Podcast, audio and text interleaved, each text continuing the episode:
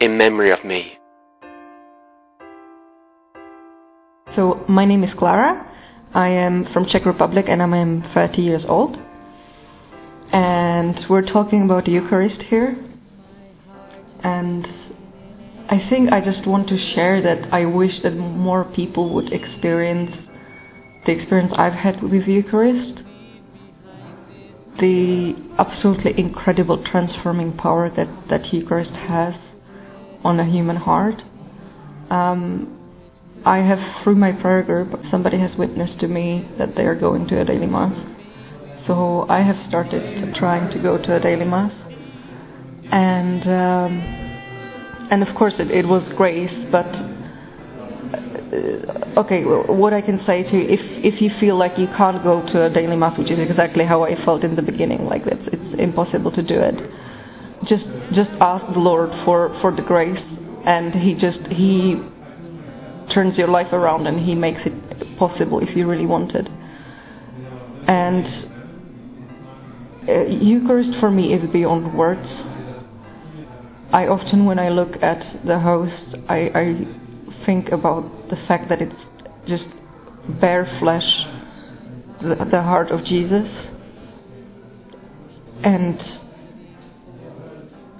that God is so extremely humble that he comes to us in this way, that he cuts out a piece of his heart and gives it to us, and at our disposal.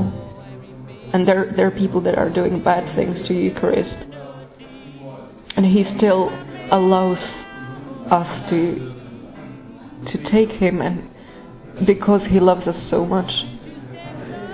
So I think the last thing I'm going to say is, I used to think that when people come and kneel when they're taking Eucharist, that it's too much, that it's too show off, that you're showing to the whole church that you're the good Christian.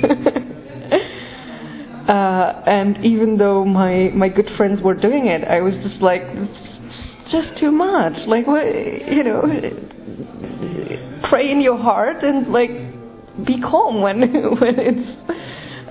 When you're receiving Christ, and I suppose that you know that now I do exactly the same, and I wouldn't have it any other way. Now every time I go to take Christ, I kneel, because I think that it hit me at some point, or maybe it was the other way around. It was at one Corrad Lugan Christi conference where they said, please try to realize that this is Jesus, that this is God's heart being given to you, and please try to match that reality with how you're treating Eucharist. So that time I knelt, and I haven't stopped since, because it really is the most precious gift. And that sounds so, it's such a phrase, but it's not. There's nothing more precious than Eucharist in the whole world. And if the whole world would cease to exist, it doesn't matter as long as there are Eucharists for us.